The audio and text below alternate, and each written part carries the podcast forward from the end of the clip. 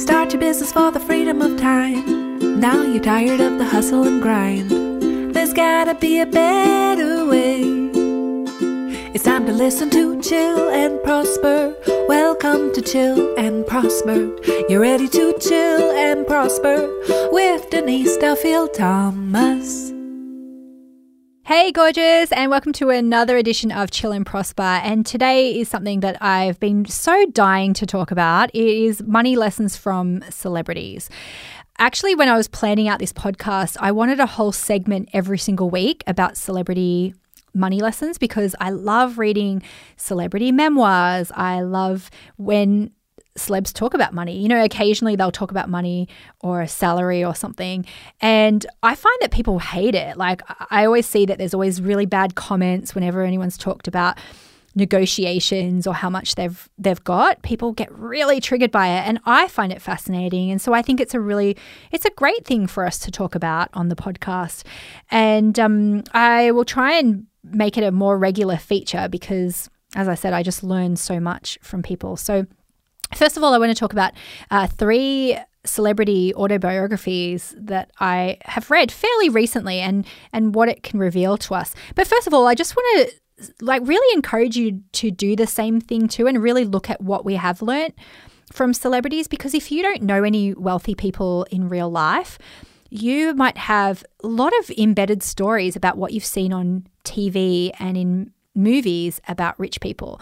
Uh, things like, you know, rich rich women are bitches.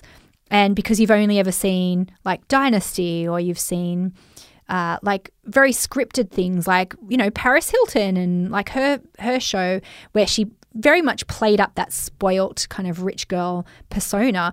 And so sometimes we can really learn a few little nuggets from um, wealthy people that you might not see in your real life. You might not have seen that um, so, the first autobiography I want to talk about is Elton John's um, one that came out, I think maybe, I don't know, 2019, 2020, something like that.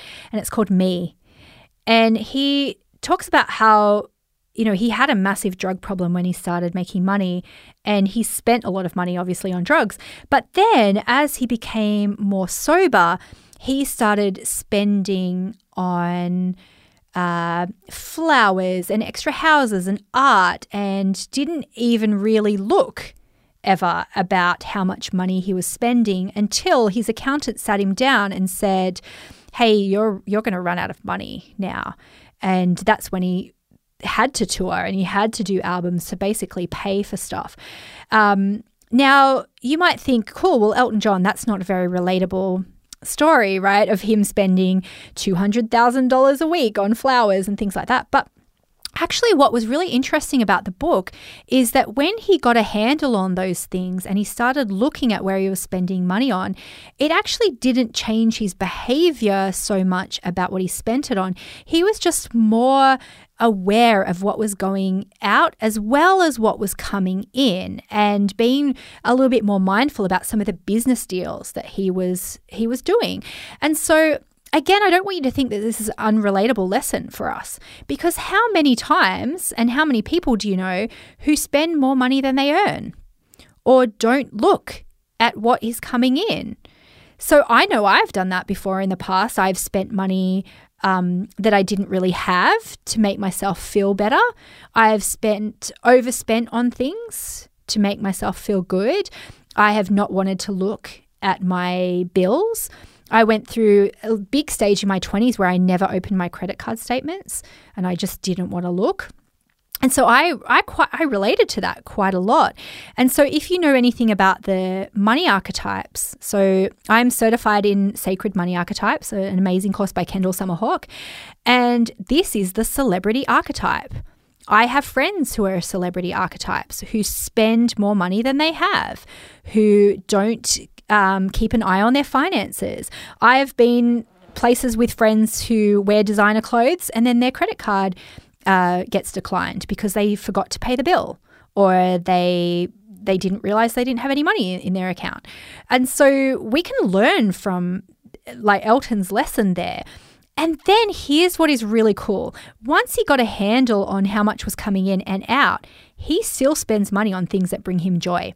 And he talks about that, um, about how it brings him joy to give gifts. It brings him joy to have flowers in his house every day and fresh flowers.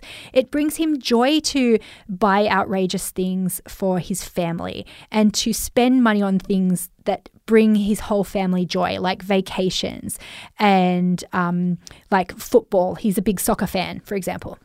And then I actually went to his concert. He came to Newcastle, where I live, and what I noticed was he he did his show, and then like a minute after the show, he just flew off in a helicopter. and it was amazing. And I was like, why wouldn't he stay locally? And I thought, well, he probably just wants to, while he's in Australia and touring so much, he probably wants to have a home base with him and his family and his kids. And then he can just get on a helicopter it's like 30 minutes to Sydney from Newcastle in a helicopter, and then he'll be home in the same bed. His kids will be there. And so I was like, money buys him convenience as well as everything else. So if you are a celebrity archetype, and by the way, you can find out your money archetype. I've got a quiz that you can take. It's at denisedt.com slash quiz. And you can find out if you're a celebrity archetype.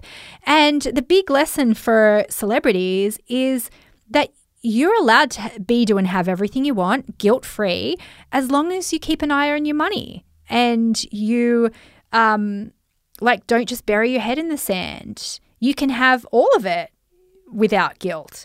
So that's what I learned from Elton John's book. I thought it was fabulous. And, um, and it even inspired me to sometimes, because I'm not a celebrity archetype, to buy things like flowers and candles guilt free. It meant that I looked at some of the candles that I had been given for gifts that were just sitting there, and I allowed myself to burn them. Um, and so we can we can learn a lot from celebrity archetypes about how to treat ourselves with self care and self love, and yeah, live a more glamorous life. All right, so um, the next book I want to talk about is um, Samantha Wills' book. So, Samantha Wills is a jewelry designer who famously actually quit her um, her jewelry company in the last year or so. Her book is called Of Gold and Dust, and it's a book about her business lessons. Uh, being a jewelry designer. And there was one example in this book that blew my mind completely. Okay, so she was she had um, Samantha has always had a really amazing profile in Australia. She's seen as like you know a real girl boss success story in Australia, and um, she's very beautiful and very glamorous. And so she, as well as designing things, she um, endorses other products and has partnerships with other companies. So she tells in the book about how this um, champagne company wanted her to be the face of one of their champagnes and to do, you know, like be in all the photos. And it was just going to be this very limited um, time for uh, like celebration time in Australia, which is usually around all the uh, horse racing and all those parties. And so uh, she went there and they were just going to pay her like a one off fee to be the face of it, just like, you know, a celebrity endorsement kind of thing. Instead, what she did was she went away and came up with a whole proposition to do a licensing brand with them. So, a separate name that she owned, a separate brand that she owned, a separate like look and feel, and for it to be an ongoing product. And it went so, so well. Like it was an incredible success story. I still see her billboards up around. I'm not, I'm not sure if you can still find um, the champagne uh, it's not a champagne, it's a sparkling wine. Of course, you can't say champagne um, unless it comes from the region of Champagne in France. But um, if, and I, what I really got from that memoir was that I wouldn't have done that. I would have just been like, yeah, sure, like just pay me like, I don't know, a couple of thousand dollars. That's fine. I'll be on your billboard. Yep, cool. Let's do this limited thing that, you know, you own forever and I'll just be the talent and show up. And what that taught me about oh my God, just being a bigger business owner, like thinking of things from an ownership perspective, it just honestly like blew my mind about how small I think sometimes and um, and how much I would like to just uh, be a be a better, smarter, more savvier businesswoman, and think about things that I can own. Now, the last uh, memoir that I want to talk about in this half is um, Lily Allen's book. So, Lily Allen is a British um, pop star. Uh, she's probably my age. I don't know why I think I always think she's in her early twenties, but of course she's not. And um, she uh, grew up in a family that had like rock and roll kind of there. Her dad's a famous musician. Her brother um, is a, a, famous actor as well, Alfie, who was in Game of Thrones, um, who played Reek. And it was just such a, a, fascinating memoir. But there was just one little thing that I want to share about how she said, I have no idea how much money I made. I have no idea how much I make. I just make it and I don't even think about it. And again, you might go, What? Of course she can do that. She's, you know, a multi-millionaire um, musician, or of course she's made heaps of money. But I know heaps of people like this. I know heaps of people who are creatives who have no idea how much money they make. And they are mavericks. They just live in that feast or famine all the time. And things just t- seem to work out at the last minute. And if that's you, there's a big lesson to be learnt there about giving yourself permission to have a buffer, to look, to give yourself permission to be on top of, of your money that's coming in and going out. And that might not feel very rock and roll. It might not feel very fun, but it can give you such a beautiful stability to then take risks from to create some really cool things from. And so that's the that's the maverick and that could be the alchemist archetype. And remember, you can find out yours and your money sabotages if you go to denisedt.com slash quiz. So yeah, there, there you have it. So Elton John, celebrity archetype. Um, Samantha Wills, I would say she's the ruler and um, probably the the alchemist, but I would say connector as well. Connectors are very good at finding different connections between things, and I wouldn't have seen that connection. Um, and then Lily Allen, I would say she's a maverick alchemist. So I would love to hear what yours are and I'm sure there's there's so many more lessons we can we can uh, get from from celebrity memoirs. So I actually have a few more that I want to share with you after the break. Hey everyone, my name is Laura Comark. I live in Ventura, California, and I'm a web designer that works with female coaches, helping them transition from a DIY minimum viable website to a strategic website so they can make more money. I first heard Denise on a podcast back in August of 2020 and then quickly bought all of her books on Audible and just devoured them. At that point, I knew I would be joining Money Bootcamp come January. And in January, when I was on the webinar call, I manifested the biggest thing by far that I have been able to manifest, which was winning a, tr- a ticket to her Rose Farm retreat. And that was just such a magical thing to have happened to me when I set the intention, I put it out there, I put it in the comments, and I said, I am going to win that, that trip. And it happened. It came true. It was incredible. Her boot camp has been so transformational for me and my life. And the money that has come in since tracking which works. I cannot, like, I tell everyone just track, track the money, track the money, track the money. It works. So I highly recommend bootcamp to anyone who wants to just really break through in their life and just have more money come in and just get to the next step and feel a supportive community Hey, and welcome back. We are talking about celebrity and celebrities' money and all of the things that we can learn from celebrity memoirs. So, I talked about um, how much I love reading celebrity books. So, yeah, Elton John, Samantha Wills, uh, Lily Allen and just what they can teach us about our own money personalities and some of the sabotages that we can look for. We can really learn massive, big lessons. Um, but I've got a couple other lessons that I've noticed as well about books that I've revisited recently, books that I I, I loved at certain points in my journey that I revisited and I've realized how much the conversations have moved on. Okay, so this is a really tricky one, but I I loved like Tina Fey's book, Amy Poehler's book, Amy Schumer's book, Mindy Kaling's book, um, and they were at, at times very um, like powerful for me to see women who are kind of my age talking about their success. But reading them today, I've noticed something that has completely moved on and shift since they've written their books, and and they're not even that old. How much they talk about their weight and their appearance and their looks in those books, um, and that's not a criticism. I think when when they wrote them, because they're on TV and like they're, I mean, there's just have a they feel like they have to be perfect, right? And so I suppose even though I look at them and I think, wow, these women are so beautiful, in the industry they're at, they obviously feel like they have to justify their success a little bit more um, because they might not be, you know, like look like a model, which is ridiculous because all of them are absolutely just freaking beautiful women, right?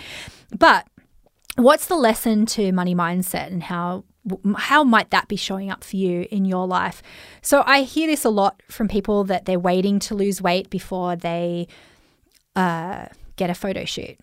They're waiting to lose weight before they launch their program or their book because they don't want to be visible. They don't want to be judged for their weight. And let's face it, I still think that so many of us feel like we have to look a certain way before we're allowed to make more money. Now, you can do this if you're in front of a computer listening to this, you can do this, or if you're in your car, wait till you get home. If you just Google like 100 like top richest men in the world and just hit the image search on Google, you will see that the men are very different in how they look. Some of them are tall, some of them are short, some of them are fit, some of them are large, some of them are like fat, like I'm just going to say the word fat. I know it triggers some people. Some of them are like handsome, some of them are not handsome, some of them are bald, some of them have amazing hair, some of them have had hair plugs, some of them have not bothered. Um, some of them wear suits, some of them wear fancy designer clothes, some of them wear tracksuits, some of them wear t shirts, some of them look like homeless wizards, some of them. You, you hear what like do you hear what I'm trying to say right now if you were to think, though, about how you're supposed to look as a wealthy person, um, do you have a, like a look in mind? So if you're a woman, you might think you have to look a certain way. Um, if you're someone who is shy, you might feel like you have to be flamboyant. If you're someone who is like, you know, larger than average size, like you might think that you have to lose weight. So like I want you to think of like, you know, when you go to a roller coaster, you must be this tall to enter. What stories and ba- barriers are you setting up for yourself? I have to be this tall to enter. I have to be this skinny to enter. I have to be this good looking to enter. And like some of that is total BS. Like it really is. There is no weight limit for success. There is no height limit for success. Like you totally can do it how you look now. And I'm not saying that there is not so, so there's not something like pretty privilege. Skinny privilege, pretty privilege, it absolutely exists. But that doesn't mean that you can't chill and prosper. You can't prosper with exactly what you got right now. Um, you know, you might not want to be the face of your business. That's okay too. There are so many different ways that you can succeed, but not if you're hiding how you can help people if you're hiding or waiting for, for you to be perfect and like skinnier. And I know this is a triggering topic. Like, I really do apologize. And, you know, if you need to skip this, but we have our own like barometer of what we feel like we should be, do, and have before we're allowed to be, do, and have success. And it's it's really it's really stupid. Now I want to share a quote a Marlon Brando a Marlon Brando quote, right? So, towards the end of his life, when he was acting, um, he was about 300 pounds and he got heaps of jobs. and do you know what he said? Quote, I don't mind that I'm fat, you still get the same money. And you might think, yeah, but women don't, right? And actresses don't have that, that same um, privilege. And it is absolutely true. But in business, where are you? setting yourself up for failure? Where are you stopping launching because you don't feel like you're perfect yet? And let me tell you, every time there's someone who just shows up exactly as they as they are, someone is just so thrilled and happy and relieved and motivated by that. not everyone is going to love you no matter what you do, right? You can you can be perfect and someone's always going to hate you, someone's always going to criticize you. So you may as well show up how you are now and inspire someone who needs to hear that. And if you get hate mail, if you get people like bad comments, you can block people. You can like, you know, like unsubscribe people from your newsletter. But there'll be people who absolutely love you showing up exactly as you are right now. And every time I felt like, oh my God, I don't want to have a photo shoot, I look back at those photo shoots, I go, oh my God, I'm so glad I did that. I'm so glad I captured that time for myself. And there was one photo shoot where um, I did with my family and I had like all the post baby weight. And I was just like, oh my God, I do not want to do this photo shoot. And yeah, in some of the photos, I'll be really honest, I look like I'm pregnant. Again, it looks like I'm it's a maternity shoot because I thought, oh, I'll just wear this big bulky jumper and no one will notice that I've still got the baby weight. It just made me look pregnant. But there's so many beautiful photos from that shoot where I just think, oh my God, I'm so glad I captured that moment of me and my young family. And you'll feel the same way in your business as well. So um, that's just something I really got from reading some of those other um, celebrity memoirs is just how much energy we take up around our appearance and telling ourselves that we are not enough. Um, and there's just one more lesson too. I'll finish just before uh, before I go. Is um, if you read some uh, memoirs from like women who have been around a long time. Like I recently read Julie Andrews. Um, she's got a lot of uh, memoirs, by the way, but I read one recently about her early days in Hollywood where she grew up and she was um, singing in variety shows with her family and then she was doing Broadway and then she um, it finished just when she got Mary Poppins. But what I really got from that is even when she was the headliner in um, she was in My Fair Lady on Broadway with Rex Harrison he was getting paid so much money. She was Eliza Doolittle, she was the headliner, and she was still rooming with a flatmate and still like counting pennies because she wasn't getting paid enough. She never thought that she was allowed to negotiate. She never thought that she was allowed to question what the men and her co stars were receiving. And so, you know, it really makes me mad when I read some of those old school things. And even Mariah Carey, right, who isn't isn't super old, but she's been around for a long time, reading about how she was ripped off for so long and how um, how people tried to take advantage of her. It really made me angry. But we can learn from that ourselves. We can make sure that we have contracts in place, that we're setting prices that make us feel good, that we're valuing our own worth. Because other people won't, you know, and I, I see this a lot for myself, like reading those books, realizing that you know, it's okay for me to charge people to speak at their event. It's okay to charge my friends to speak. Um, you know, for, for them. It's okay for me to charge doing virtual workshops for people because trust me, like even really big companies try and get you to speak for free. So we can absolutely learn from that and we can learn from all of those women who came before us and people who came before us who weren't valued, who were ripped off. And this is the best bit about being an entrepreneur um, now is that you can set your own prices. You don't have to be beholden to gatekeepers. You can publish your own books. You can create your own events. You can have your own podcast. Um, you don't have to wait for somebody else to deem you ready. So, yes, if you liked hearing about the celebrity stuff, let me know. Um, you know, tag and share this this episode. Let me know what your ahas are about because I would love to make this a feature. Because as I said, I read so many celebrity books, and I really love finding them in thrift stores as well because I love finding those ones from the eighties and um and the 90s and just seeing all those money lessons and those different personalities. And remember i talked about doing that quiz. So if you go to denisedt.com slash quiz you can find out your money personality too. And um, it will give you a really great framework to see what your sabotages are. All right my lovelies. Well i will see you um, straight after this final thought. Hi, my name is Janet Barreto, and my business name is Primary Formed. My website is anyonecancraft with a and I live in New York. And I can officially say that I am an inventor and one lucky bee. I downloaded that book off of Audibles and everything changed. I got cleared and went for it. I had no funds to join the program that would help me manufacture my invention but I signed up anyway. Guess what? The money came. Magic. If you don't understand what that means, read the book. Thank you, Denise. My name is Melanie Hustis, and I'm an intuitive energy coach with a big heart and a mouth to match. I live in London, Canada with my three kids, one of which I just happen to be married to. When I read Get Rich Lucky Bitch, I found Denise's authenticity so refreshing. I dove into the part about money beliefs and discovered that I believed I could do what I love or I could make lots of money. I had no idea that this powerful thought was affecting pretty much every business decision I made. This book helped me discover that I really can have it all and without sacrificing what matters.